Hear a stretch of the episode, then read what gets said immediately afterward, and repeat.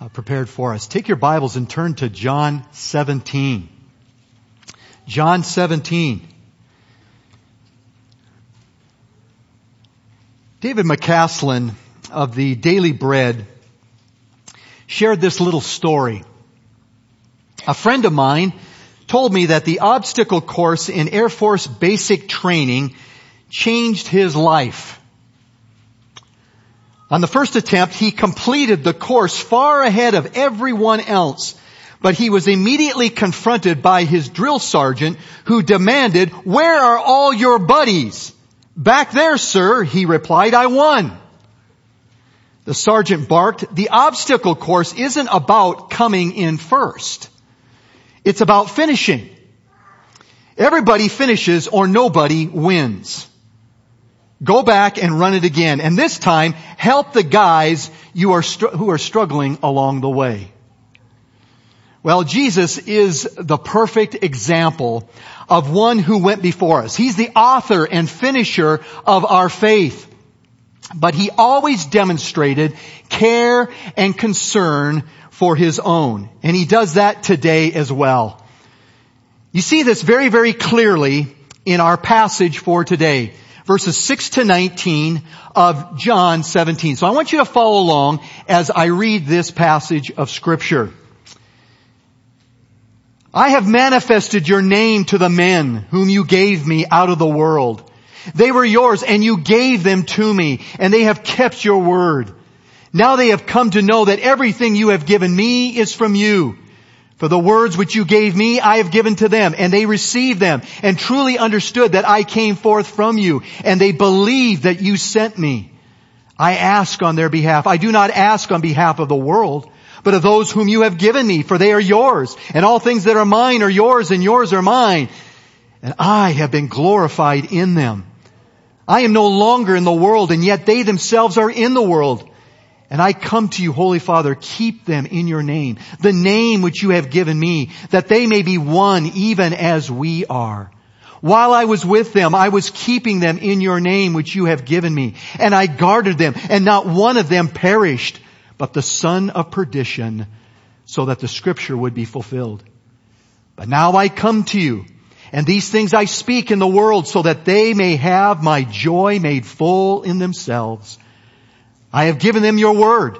And the world has hated them because they are not of the world, even as I am not of the world.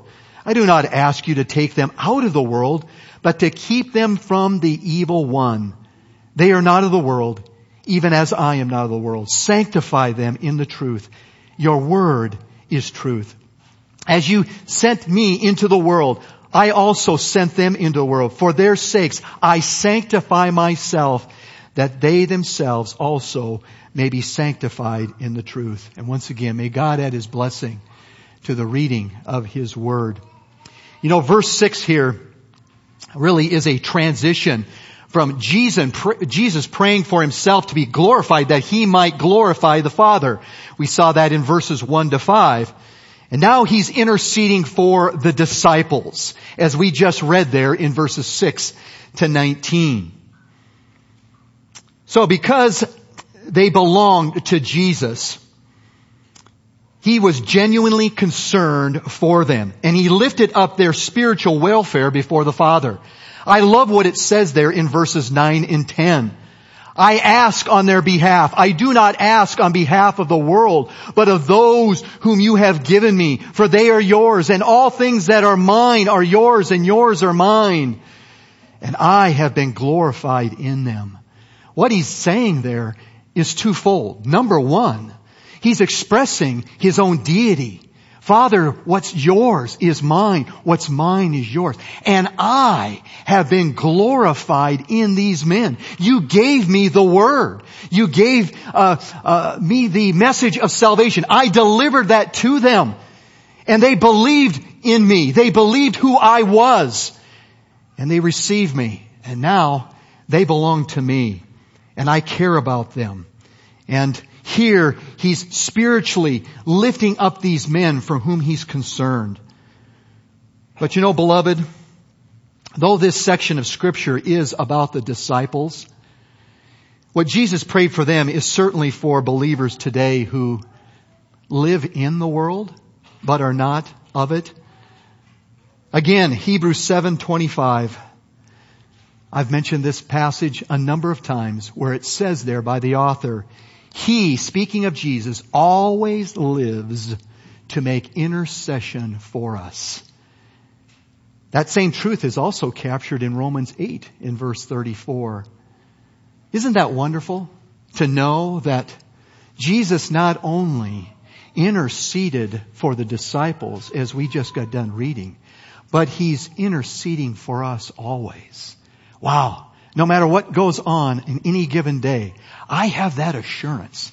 And that should encourage your heart. So, what did the Lord focus on concerning these men that should be a great blessing to us? What do we see here in this passage? Well, we have been considering three components, three components of the believer's relationship to Christ. Last week we looked at the first one alone. Jesus proclaimed the disciples salvation. In this prayer, he was acknowledging to the Father what had spiritually and gloriously taken place for and in these men. We saw that there in verses 6 to 10 last week. They heard him claim to the Father that they had been given to the Son, that they had been chosen, that they had true faith and that they had kept God's Word. All by grace. And so because they were in earshot of this prayer and hearing these things, it had to encourage him. I mean, even as you think about it, Jesus here proclaiming their salvation, does it encourage your heart as well? Because what they experienced is what you've experienced. You've been chosen. You've been given by the Father to the Son. You have true faith. You keep God's Word. Just as the disciples. And so you have salvation just as they do. And in fact, what Jesus claims here is foundational for the rest of the prayer here. And so therefore, he continued to intercede for them according to the will of the Father. And so second, I want you to look with me at verses 11 to 15 once again.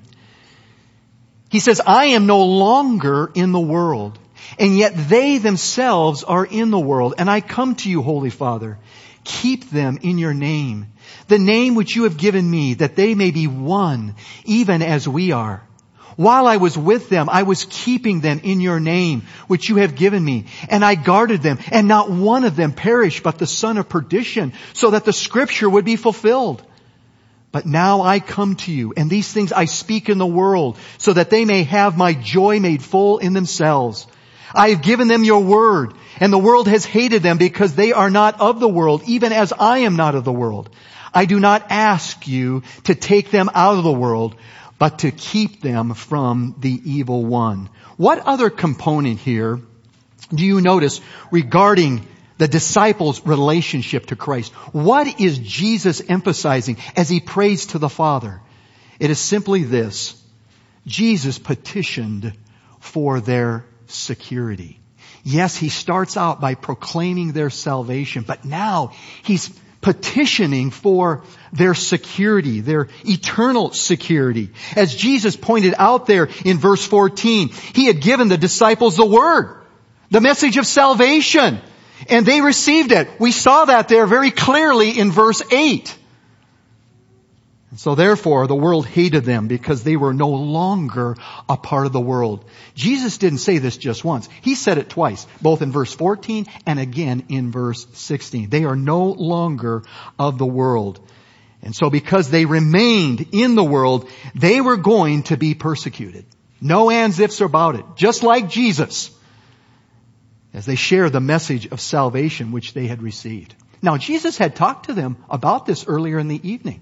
Go back with me, if you would, to John 15. I just want us to see this once again. What he had told them earlier. Chapter 15 verses 18 to 21. If the world hates you, you know that it hated me before it hated you. If you were of the world, the world would love its own. But because you are not of the world, but I chose you out of the world, because of this the world hates you. Remember the word that I said to you, a slave is not greater than his master. If they persecuted me, they will also persecute you. If they kept my word, they will keep yours also. But all these things they will do to you for my name's sake, because they do not know the one who sent me. And so Jesus here is requesting that the Father would keep them in His name. That is according to His holy character and power. He says that there in verses 11 and 15. I am no longer in the world, yet they themselves are in the world. And I come to you, Holy Father, keep them in your name, which you have given me. And then he says it again in verse 15. I do not ask that you take them out of the world, but to keep them from the evil one. And then also there in verse 12, Jesus himself even said that while he was with them, he was keeping them and guarded them.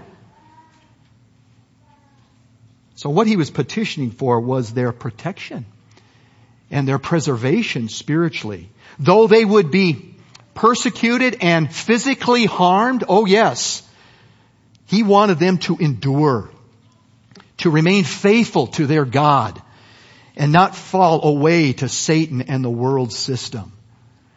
And you want to know something? That request would be honored. It would. Why? Because they belonged to God. That's why it would be honored.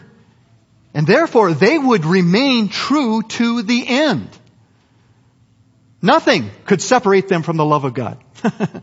That's what Paul says, right? In Romans 8. How about what Jesus said earlier in John chapter 10? No one can pluck them out of the Father's hand. Once we are saved, we are always saved. Yes. And so, when Jesus here is praying for them to be kept, He's praying for their security and it would be honored. Listen to these words from 1 Peter chapter 1 and verse 5. And remember, Peter was the one who was there that night. And he heard this prayer. And when we come to 1 Peter 1, he's praying for those who have been chosen before the foundation of the world. And this is what he says. Who are protected by the power of God through faith for a salvation ready to be revealed at the last time. Turn with me over to Hebrews chapter 10 if you would. I love this section of scripture that really is an introduction to true faith that is described in Hebrews chapter 11. Hebrews chapter 10. Let's look at this. We need to see this. Hebrews chapter 10, verse 32. The writer says this, but remember the former days when after being enlightened, you endured a great conflict of sufferings, partly by being made a public spectacle through reproaches and tribulations, and partly by becoming sharers with those who are so treated. Think about that. He goes on, for you showed sympathy to the prisoners and accepted joyfully the seizure of your property, knowing that you have for yourselves a better possession and a lasting one. Just those verses right there reveal how much we need to grow in our own faith. but this is what he's identifying with regards to these readers concerning the faith that they had. It was evidenced. Therefore he says in verse 35, do not throw away your confidence, which has great reward, for you have need of endurance, so that when you have done the will of God, you may receive what was promised. For yet in a very little while he who is coming will come and will not delay. But my righteous one shall live by faith. And if he shrinks back, my soul has no pleasure in him. But notice what it says in verse 39. But we are not of those who shrink back to destruction, but of those who have faith to the preserving of the soul. And then you go on into chapter 11, you've got these great heroes of the faith. Did some of them fail? Yeah, they did. They did fail. But because they had true faith, the characteristic of their life was one of endurance. Though they faltered along the way, they repented and they got back on track. See, that's the evidence of true saving faith. A great illustration of all this is Peter himself. Okay? I really want us to see this. Turn with me over to Luke 22 if you would. Luke 22. I want to read verses 31 to 34. Luke 22, beginning with verse 31. Simon, Simon, Satan has demanded permission to sift you like wheat. But I have prayed for you that your faith may not fail. And you, when once you have turned again, strengthen your brothers. But he said to him, Lord, with you I am ready to go both to prison and to death. And he said, I say to you, Peter, the rooster will not crow today until you have denied me three times that you know me. You see, though he sinned in denying his Lord, what happened? He later repented and he was restored. The end of the story comes in John 21 where we see that. Not only with John, I mean with, with Peter, but with the rest of the disciples as well, who fled Jesus that very night. They were just as guilty, even though they did not deny the Lord with their tongue. But because Peter was a true believer who had true faith, though he faltered in that moment, he repented and was restored. That is the characteristic of true believers. That's true saving faith. But this was not the case for Judas, was it? Uh-uh. In fact, look back with me at 1712 again of John. 1712. Jesus says, while I was with them, I was keeping them in your name, which you have given me.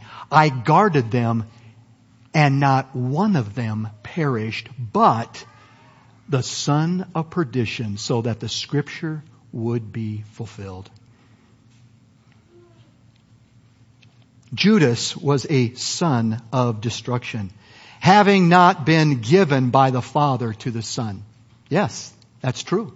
Because what does it say back in John 6:37? What did Jesus say? All that the Father gives me will come to me, and him who comes to me I will in no wise cast out.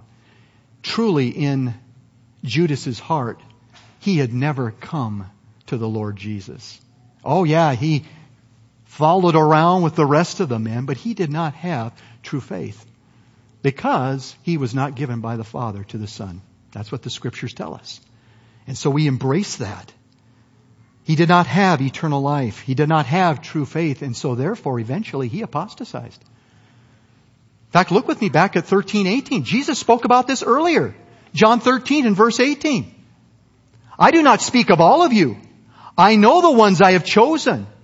But it is that the scripture may be fulfilled. He who eats my bread has lifted up his heel against me. He's speaking about Judas there. And he's quoting from Psalm 41 in verse 9 where David there speaks about a friend betraying him, but it points forward to what Judas would do. And so we need to hear what Peter said in Acts 1, 15 and 16 after he heard these words of Jesus here in John chapter 17.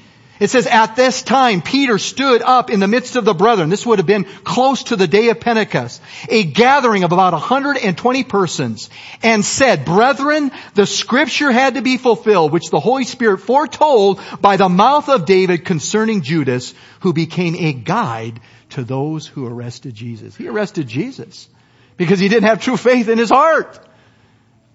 He was a son of destruction, a son of perdition.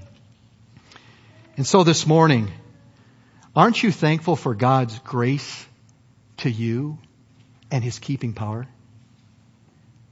Oh, come on. We're believers sitting here. Aren't you thankful for God's grace to you and his keeping power? Amen. You should be. You should be rejoicing in that. He chose you before the foundation of the world.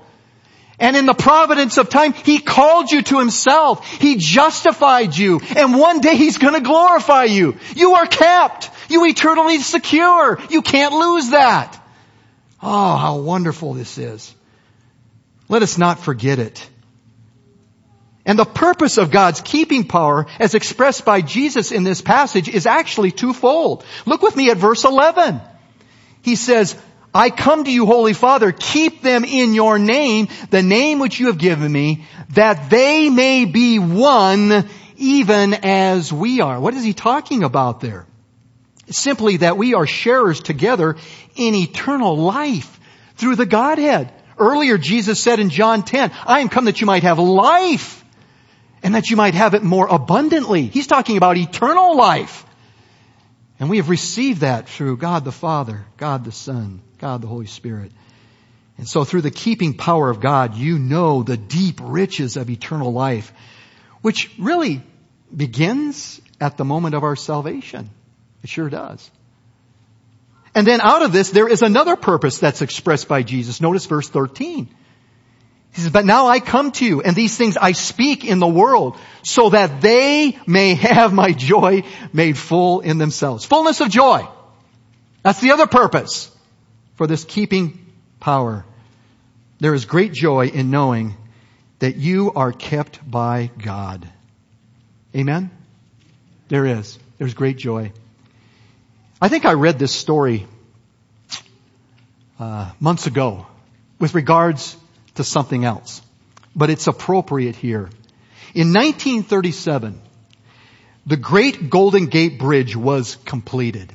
It cost $77 million. It was built in two stages, the first slowly and the second rapidly.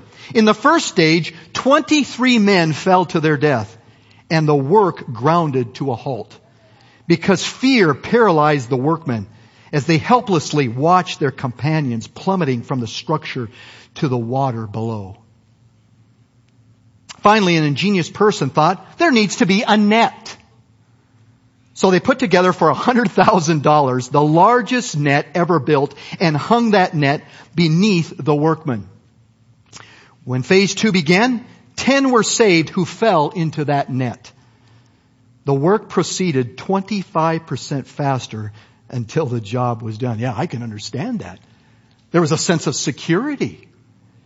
And beloved, the same is true for us spiritually. When we know that we are secure in Christ, I mean, th- there's a little bit of a bounce in our step. the joy of the Lord is there. And we joy our Christian life. And though we falter along the way, we know that we haven't lost our salvation because we're kept in Christ. Well, beloved, like the disciples, you are secure in Christ. And one day you will be glorified. Romans 8:30. And so your God is in the business of watching over you, protecting and preserving you until he returns. He is. That's what he's doing. In fact, the apostle John years later says this in 1 John 5:18. We know that no one who is born of God sins. In other words, Their life isn't a pattern of sin. That's not what they're characterized by. And he goes on to say, but he who is begotten of God, speaking about Christ, keeps him and the evil one does not touch him. How about that familiar verse, 1 Corinthians 10:13? There's no temptation or trial taking you, but such as is common to man. But God is what? Faithful. Yeah, He's faithful, who will not allow you to suffer beyond what you are able but will with the trial, temptation, make a way of escape that you may be able to bear it. God goes with us through it. And He keeps us, protects us. And we do not lose our salvation. Even though we may falter when those trials come, because we know Him, we are secure.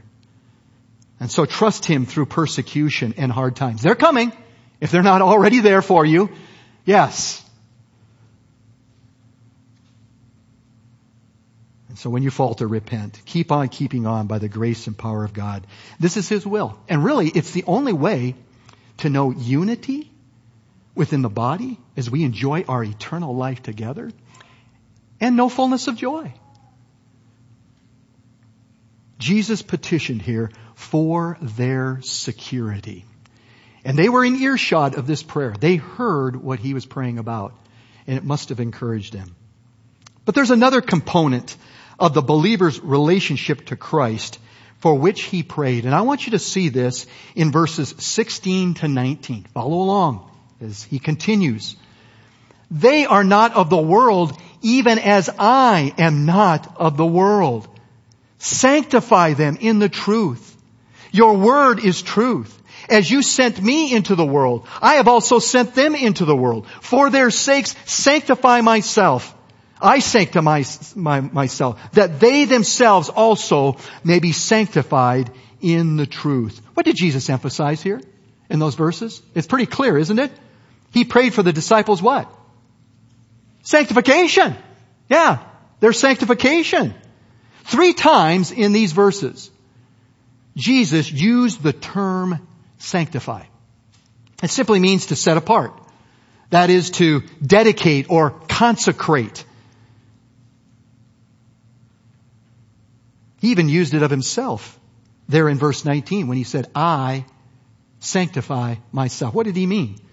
He was saying, I dedicate myself and particularly to the Father's will and the work of the cross in order that his followers might be set apart from sin unto God because of his work, him being faithful to that, sanctified, dedicated to that, Therefore, we are able to be set apart from sin unto God, sanctified. Moments earlier here, Jesus had petitioned the Father for the disciples' protection from evil and the evil one. And now he is praying for their inward purification. And that would happen. How? How would that happen? By the truth of God's word. Isn't that what it says there in verse 17 and verse 19? Sanctify them how? In the truth. Your word is truth. Pretty clear. Again, verse 19, for their sakes I sanctify myself that they themselves also may be sanctified in truth set apart unto God's Word. These men had been initially cleansed. They had been saved through the Word. We saw that there in verse 8. We see it again in verse 14. In fact, Jesus even told them this directly in chapter 15 and verse 3. Judas was not present. What does it say there? You are already clean because of the word which I have spoken to you. They were initially cleansed. They were believers. They were saved. That's what he's telling them there. But here, he's beseeching the Father for their continual cleansing, as illustrated earlier in the evening by what? Do you remember? How was this illustrated earlier? Back in chapter 13, when he watched the disciples' feet. There's two lessons to learn from that. Serving Christ is serving others. Okay, that's one lesson. The other one is cleansing. Spiritual cleansing, ongoing cleansing for those who are believers. Go back with me to chapter 13. We need to see this chapter 13. Beginning with verse 5. John 13, verse 5. Then he, that is Jesus, poured water into the basin and began to wash the disciples' feet and to wipe them with the towel with which he was girded. So he came to Simon Peter. He said to him, Lord, do you wash my feet? Jesus answered and said to him, What I do you do not realize now, but you will understand hereafter. Peter said to him, never shall you wash my feet. Jesus answered him, if I do not wash you, you have no part with me. Simon Peter said to him, Lord, then wash not only my feet, but also my hands and my head. Jesus said to him, he who has bathed needs only to wash his feet, but is completely clean. And you are clean, but not all of you. For he knew the one who was betraying him. For this reason, he said, not all of you are clean. Yeah, these men needed spiritual cleansing along the way. And so he was teaching that through that illustration. You see, Jesus' desire was for the disciples to be grounded and growing in the truth. Living holy lives so that they might be a faithful witness, a glorious testimony to the world which Jesus was sending them to. In fact, if you look back at verses 17 and 18, they actually go together. Sanctify them in the truth. Your word is truth. Why? as you sent me into the world, I also sent them into the world. Okay? They had received the message of salvation. They were cleansed. They were saved. And now they were going out into the world. And the world needed to see and hear that gospel message through their lives. This sort of reminds me of what God said to Joshua. Remember? When Moses had died, Joshua is going to take over. Do you remember what God said to Joshua in that first chapter? It's my, it's my life verse. This book of the law shall not depart out of your mouth, but you shall meditate in it day and night, that thou mayest observe to do according to all that is written therein. For then thou shalt make thy way prosperous, and then thou shalt have good success. Remember what Paul said to Timothy? In 2 Timothy, we have Paul's swan song. He's about ready to die. And what he emphasizes in 2 Timothy is the Word. And as you come to 2 Timothy 3, 16 and 17, he says this to Timothy. All scripture is inspired by God and profitable for teaching, for reproof, for correction, for training in righteousness, so that the man of God may be adequate, equipped for every good work.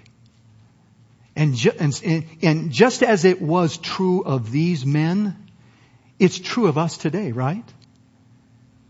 I mean, Psalm 1, how blessed is the man who walks not in the counsel of the ungodly, nor stands in the way of sinners, nor sits in the seat of scornful, but what? His delight is in the law of the Lord, and in his law he meditates day and night. Today, we were reading from Psalm 119, which is all about the Word of God. Verse 9, how shall a young man cleanse his way? By taking heed thereto according to thy word. How about verse 11? Thy word have I hid in my heart that I might not sin against God. Now that's the Old Testament. How about the New Testament? 1 Peter 2, 2. As newborn babes, desire the sincere milk of the word that you may grow thereby. And so God's word is not only sufficient to save us, okay, Romans 1:16, the power of the gospel, but it is sufficient to sanctify us, as Jesus himself here indicated and interceded for the disciples. And you want to know something? I am going to come back to this whole subject a little bit later, probably in a few weeks. I know I've preached on it before, but here recently the elders asked me to address it again. You see, there's a discrepancy even in our evangelical world over the sufficiency of scripture. You might say, really? Yeah, there sure is. You know, if I were to ask you, do you believe in the sufficiency of scripture? I think every one of you would say, well, yes, absolutely I do. But then as I apply scripture to your heart, maybe confront you about something, you go, oh yeah, but. Well, yeah, but. In that moment, practically speaking, you're denying the sufficiency of scripture. You really are. In fact, just this past week, I was talking with a pastor friend. And, uh, we were having a good conversation. He's retired, and I can't remember the whole depth of our discussion, but I had mentioned uh, how I believed in the sufficiency of Scripture, and uh, that even in situations where someone might be sick or have some disease, if they fail the Lord, if they sin, that's a spiritual matter, and God's Word is sufficient to deal with it. And he said, I have to disagree with you. And I said, oh really? I said, well, doesn't the Bible say this? and he said, well, yeah, that is true. I mean, we have uh, sin in our members because we have our old nature. I said, that's exactly right. We have sin in our members and it's gonna come out. And what is sufficient to deal with it? What is sufficient to deal with it? Scripture is. You bet it is. Because God's Word says it is. It's not, yeah, but. It's true. Just as true as God's word is for our salvation, none of us would deny that it isn't sufficient.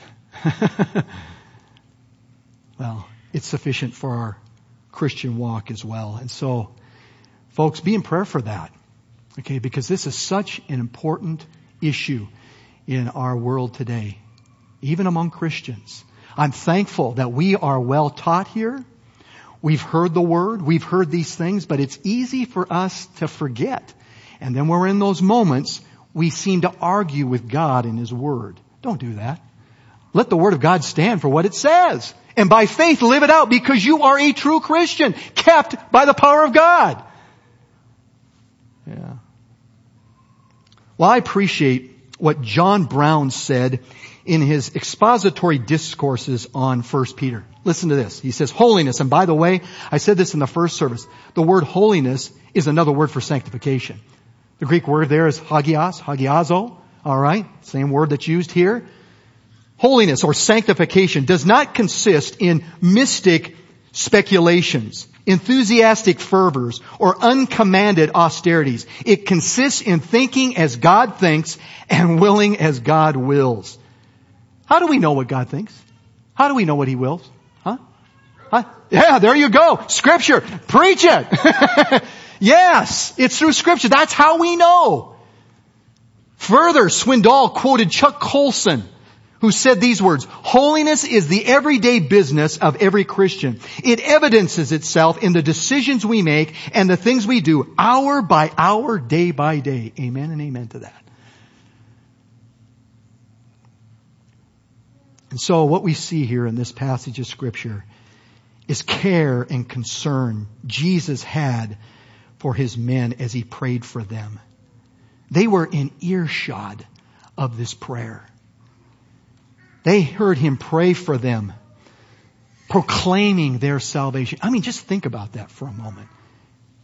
If you were there, hearing him claim to the Father that they had been given to the Son, that you had been chosen, that you had true faith, that you kept His word. Oh, it would, it would, it would encourage your heart. It should encourage your heart, as it did them. He proclaimed their salvation and therefore he petitioned for their security because they belonged to them. No one was going to separate them from the love of Christ. No one could pluck them out of the Father's hand and he prayed for their sanctification. Oh my. that really sums up everything in our Christian walk. It really does. And so as Jesus prayed for those men, he's praying for us as well. He's interceding for us.